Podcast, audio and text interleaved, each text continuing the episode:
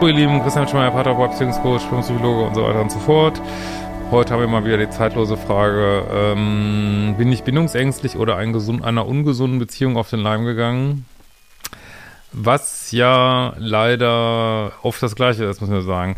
Noch kurzer Hinweis, wir konnten immer noch die letzte Woche jetzt zum Frühbucherpreis die ähm, Mentalheldkurse, diese neue Reihe, Beginn mit Glückskurs und vieles äh, weiteres, auch die letzte, Möglichkeit da nochmal, wenn ihr die Selbstbehauptungs-Challenge noch machen wollt, die sehr erfolgreich läuft gerade, äh, dann äh, könnt ihr diese Pakete 1 bis 3 und 1 bis 6 kann man noch buchen, stark vergünstigt, äh, bevor es dann am, zum 1. Januar auf die Normalpreise geht. Ja, also, ich bin fast 10 Jahre Single gewesen, bevor ich meinen letzten Partner kennenlernte.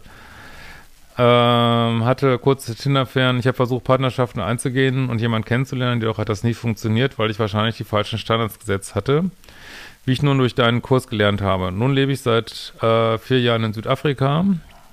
Stell mir ja ziemlich geil vor, ne? Jetzt mal ein bisschen von erzählen sollen hier. Ähm, ist bestimmt. Stell mir das irgendwie cool vor. Ähm, ja, lernt man denn da niemand kennen? Wie alt bist du überhaupt? Ich glaube. Anfang 40, okay. Äh, nach den zwei Wochen reisten wir noch ein wenig gemeinsam weiter. Ah nee, ich, warte mal, jetzt habe ich einen übersprungen. Mein Ex habe ich auf einer Durchreise in einem anderen Land kennengelernt. Er selbst kam aus Deutschland und nahm sich eine dreijährige Auszeit von seinem Beruf und wollte reisen. Wir lernten uns in meinem Urlaub kennen und ich erzählte ihm, dass ich in Südafrika lebe. Nach zwei Wochen reisten wir noch ein wenig gemeinsam weiter. Wir hatten eine schöne Zeit, jedoch gab es da schon Momente, die mir irgendwie nicht gefallen haben, wo ich merkte, dass er ein komisches Verhalten hat. Ja, in der idealen Welt sollte am Anfang eigentlich so ziemlich gar nichts stören, so, weil das Stören, das kommt ja sowieso immer noch. Und das sind halt häufig, ähm, also es kann Bindungsangst sein, muss man ganz klar sagen. Ist aber auch, auch eben häufig so erste Anzeichen, ähm, ja, dass es nicht so richtig, dass es Kompatibilitätsprobleme geben wird. Ähm, also man müsste sich das immer so vorstellen, diese Kleinigkeiten, die am Anfang einer Beziehung sind, die blasen sich typischerweise auf. Das wären dann hinterher die Probleme so, ne? Und deswegen will man am Anfang äh, möglichst gar keine Störfaktoren haben, weil man kann eigentlich sicher sein, dass die sich aufpusten so mit der Zeit, ne? Ähm...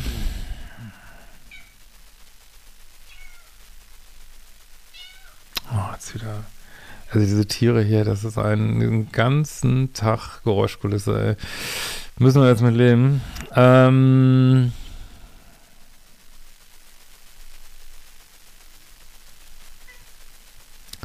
So, jetzt gibt mal leider keine Absätze. Ähm, so, und er hatte die komische Eigenschaft, äh, sich ständig in jedem Hotel zu beschweren und Essen zurückgehen zu lassen oder Preise zu verhandeln. Und es war mir oft unangenehm, weil ich es häufig für unangemessen hielt. Ja, das sind deutliche Kompatibilitätsthemen und äh, ja, da weiß man einfach schon, dass jemand so ein enges Mindset hat und, und ja, gut, man muss jetzt auch nicht bewerten, aber dass es letzten Endes äh, wahrscheinlich eher auch Überstandards hat und ähm, ja, das ist irgendwie nicht so richtig Vibe, ne? Aber gut, nee, ist eben nicht gut, ne? Man kann da verschieden sein, dachte ich. Nach unserer Reise verabschiede ich mich dann zurück nach äh, Südafrika. Für mich war es erstmal nur eine schöne Begegnung. Und so, Katze läuft wieder auf dem Computer rum. Es ist echt nicht zu fassen, ey, wirklich. Ähm, obgleich von Beginn an viel angesprochen hat bei mir, war ich nicht sicher, ob er zu mir passt. Ja, das verstehe ich. Und ich fühlte mich auch nicht stark in ihn verliebt. Ja, also du gehst da schon über viele Sachen drüber hinweg. Also ich finde es trotzdem super, dass du sagst, hey, ich war jetzt zehn Jahre Single, ich probiere es trotzdem, ist mir egal. Ne? Das finde ich auch gut und das finde ich auch grundsätzlich richtig, weil ich kenne jetzt dein Beuteschema nicht, aber es ist natürlich schon, dass es, ja, dass du einfach merkst, eigentlich passt schon wieder nicht und ist auch scheiße, ne? Dann denkt man, man hat jetzt jemand nach, äh, wieder die Katze auf dem Computer, man hat jetzt jemand nach zehn Monaten äh, zehn, zehn Jahren. Und es ist wieder, äh, wieder passt das nicht, man will es vielleicht nicht wahrhaben. Ähm, müsste man jetzt mehr zu wissen zu deinem Beuteschema, wo es da vielleicht hakt. Aber ja, leider sieht das so aus, als wenn es dir auch wieder nicht passt. Ne? Ähm, das ist echt nicht wahr. Ne? So, für mich war es klar, dass wir uns wahrscheinlich wiedersehen würden. Zu meiner Überraschung jedoch schlug er vor, zu mir nach Südafrika zu kommen, um mich weiter kennenzulernen. Ja. Okay. Schön. Er beantragte ein Visum und einen Monat später war er dann bei mir. Das hat mir imponiert. Lovebombing? Fragezeichen. Nö, ich meine, es, klar, also du warst ja auch nicht so richtig verliebt und, ähm, und du hast ja, wie es aussieht, auch so ein bisschen Bindungsangst-Themen und jetzt kommt jemand sehr auf dich zu, den du grundsätzlich eigentlich ganz okay findest. Und es ist ja auch imponierend, wenn man sich äh, Mühe gibt, so, ähm, wobei man immer ein bisschen gucken muss. Also, das ist tatsächlich, also ich finde das alles jetzt noch so im Rahmen, aber wenn Männer sich zu viel Mühe geben, ist hoffe ich auch nicht so ein gutes Zeichen. Ähm, aber das würde ich jetzt hier nicht sagen. Es ist nett und ähm, ja, kann man nichts sagen. So, ich muss jetzt, sorry Leute, ich muss jetzt einfach mal die Katze rausschmeißen. Ey. Jedoch bemerkte ich, dass es mich auch etwas unter Druck setzte. Schnell befand ich mich in einem ambivalenten Gefühl zwischen, eigentlich ist mir das zu schnell und zu nah und eigentlich bin ich froh, dass er da ist und so viel Interesse zeigt. Ja, das ist halt so die Bindungsangst, ne? Ähm, und natürlich hat die immer auch, natürlich passt das irgendwo auch nicht so richtig. Aber ihr seid ja jetzt nicht verheiratet, also der, weiß nicht, ob du schon mal in die Bindungsangstkurse ähm, reingeschaut hast, ähm, Modul 9 zum Beispiel, dass du wirklich mal guckst, was gehen ja vielleicht so für Glaubenssätze durch den Kopf, so nur weil jemand jetzt zu dir reist, dass du jetzt irgendwas machen müsstest oder nicht müsstest, also da würde ich vielleicht nochmal gucken, weil das wird dir natürlich immer wieder Schwierigkeiten bereiten, dieses, du willst jemanden und dann aber, ach nee, doch nicht zu nah, aber ich will ihn, doch zu nah, also da wäre wär vielleicht noch ein bisschen Feinschliff schon ganz gut so, ne?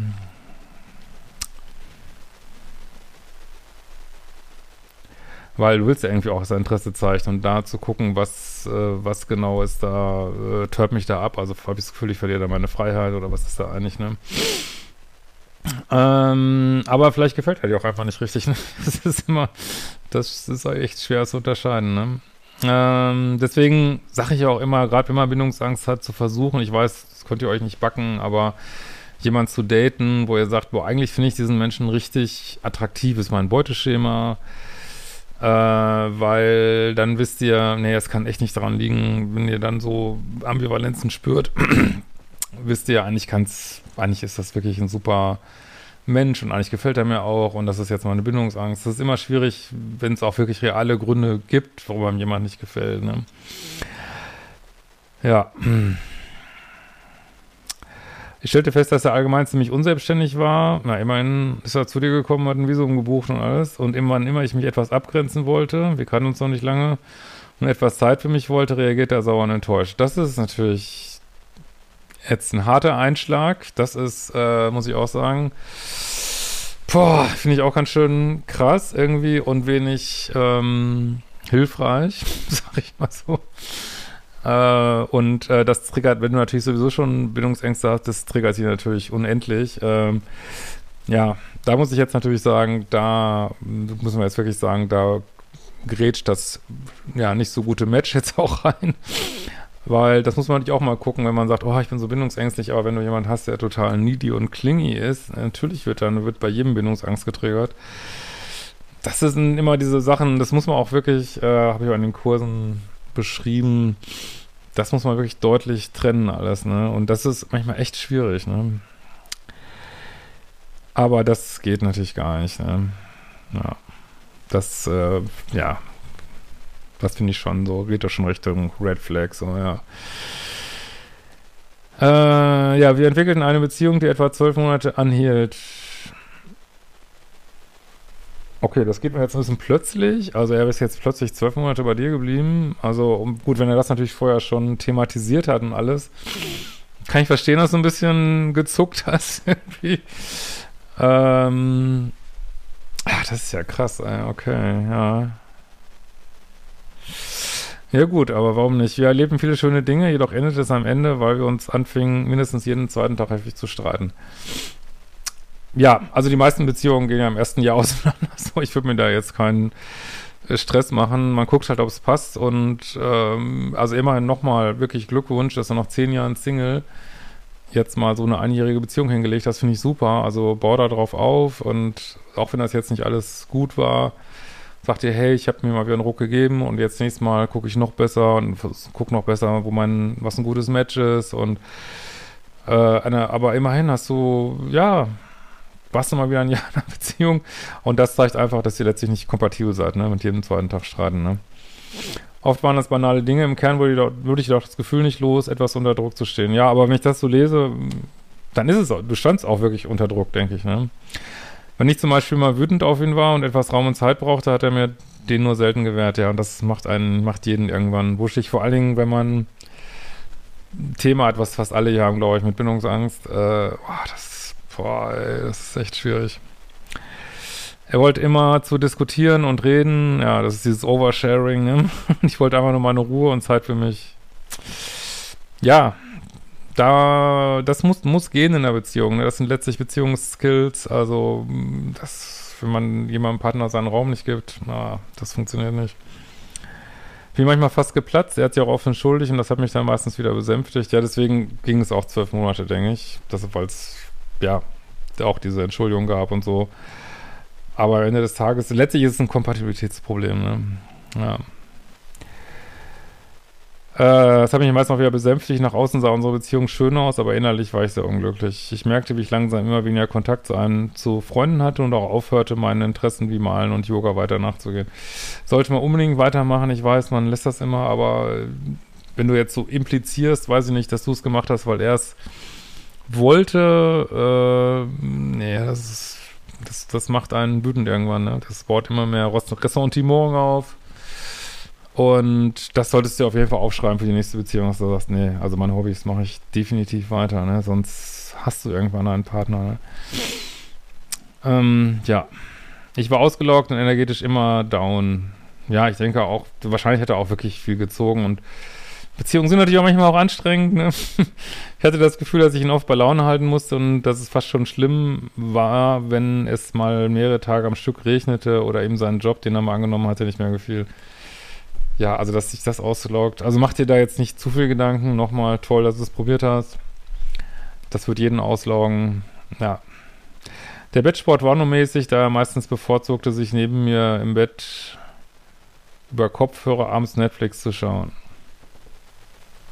Will er mal so viel Zeit mit dir verbringen und dann will er abends immer allein Netflix schauen? Also wieso denn nicht mit dir auch? Und aber gut, ich, ich meine, das, das Beziehungen sind nicht einfach. Das war, deswegen gehen die meisten nicht unbedingt nach einem Jahr, aber nach sechs, sieben, acht Monaten gehen die meisten auseinander. Weil man einfach, und dann manchmal zieht sich das auch auf ein Jahr. Weil man einfach sagt, boah, ey, ist das so Lifestyle oder diese Marotten, die der andere hat, die kommen komm hier einfach nicht mit klar, ne? Ist auch okay. Ich fange mich einsam zu fühlen und es verging eigentlich kein Tag mehr, worüber ich nicht über eine Trennung nachdachte und ob wir einigermaßen kompatibel sind. Am Ende haben wir es beide einigermaßen eingesehen. Er hat entschieden, weiterzureisen. Wir wollten unsere Beziehung erstmal offen halten. Als er jedoch weg war, spürte ich deutlich, dass ich eigentlich keine unklare Beziehung möchte. Das kann ich auch immer nicht empfehlen, wenn man an seinem Liebeschip arbeitet. Ich teilte ihm das mit und habe den Kontakt runtergefahren. Anf ja. Wieso runtergefahren? Dann musst du es auch abbrechen erstmal, ne? für ein halbes Jahr zumindest. Selbst wenn man jetzt sagt, es war jetzt nicht toxisch, äh, dass man es abbricht für ein halbes Jahr und du einfach mal entziehst vom Partner und dann kann man ja wieder Kontakt aufnehmen. Also nur Kontakt ist auch wichtig im ganz normalen Liebeskummer, weil so hältst du jetzt diese Enden wieder offen und was soll das bringen, ne? Ich habe es ein Jahr probiert, es hat nicht funktioniert und das wird jetzt, denke ich, Glaskugel, äh, wird jetzt auch, braucht man eine Glaskugel hier, äh, wird das auch nicht funktionieren beim zweiten Mal. Sehr wahrscheinlich, sehr wahrscheinlich. So, ne? Anfang des Jahres war ich erleichtert und es ging mir gut. Nun konnte ich in den ersten Nächten wieder gut schlafen. Nun sind drei Wochen vorbei. Er reist nun in einem anderen Land und ich spüre, dass mir das stellenweise auch sehr fehlt. Ja, aber das ist normal. Das ist normal. Vor allen Dingen nach drei Wochen. Gedanken schießen in meinem Kopf, ob ich ihn nicht zu sehr vergrault habe. Hör mal, du hast es ein Jahr lang probiert. Wie viel Zeit willst du da noch hinterher schicken und Energie? Dir ging es nicht gut. Lass es doch jetzt. Das ist einfach nur unser Bindungssystem und klar, das, du hattest mal wieder, aber das, du hast jetzt gezeigt, du kannst wieder in Beziehung gehen und jetzt such dir den nächsten und mach, mach, einen, mach einen nächsten Schritt, so, ne? Äh, ob ich ihn nicht sehr vergrault habe und es schon wieder nicht geschafft habe, eine Beziehung aufrechtzuerhalten. Du hast sie doch aufrechterhalten. Ein Jahr. Das ist, a win is a win, ne? Wie diese TikTok-Reels immer. a win is a win. Ähm, das ist doch super. Ne, schaffen die meisten nicht, die zehn Jahre Single waren, würde ich mal sagen. Und das ist Bombe. Also klopft dir auf die Schulter, nimm das Gute mit. Äh, was nicht gut war, versuchst du nächstes Mal anders zu machen.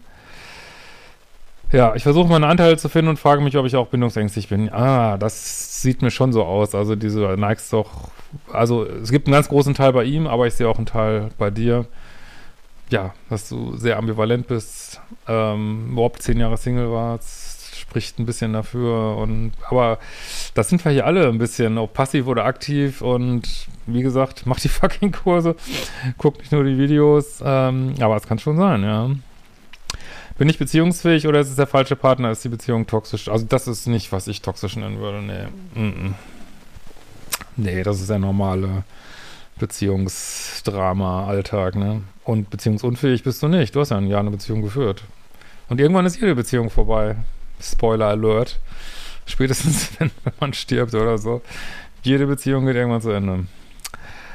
Äh, noch was, was wichtig ist, ja, schon mal hier, ähm, ja, dass du auch noch ein paar andere Themen in deinem Leben hattest, ja.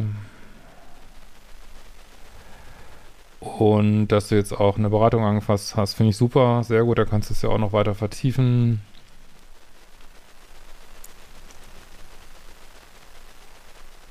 Ja, und dass es ja einfach zu eng und zu nah, zu schnell war. Ja, und das ist legitim. Also bindungsängstlich heißt ja auch nicht, dass man alles umstellen muss oder bindungs, sondern dass man gucken muss, okay, was kann ich da runterschrauben und was muss dann auch ein gutes Match für mich bringen, weil keiner von uns kann sich hundertprozentig verändern, so, ne? Man hat dann so seine Marotten und Eigenarten und da muss dann jemand muss die gleiche Meise haben, sozusagen, der dann auch sagt, boah, es muss jetzt gar nicht zu eng sein, aber trotzdem verbindlich, ähm, ein bisschen muss man auch ein Match finden, so, ne?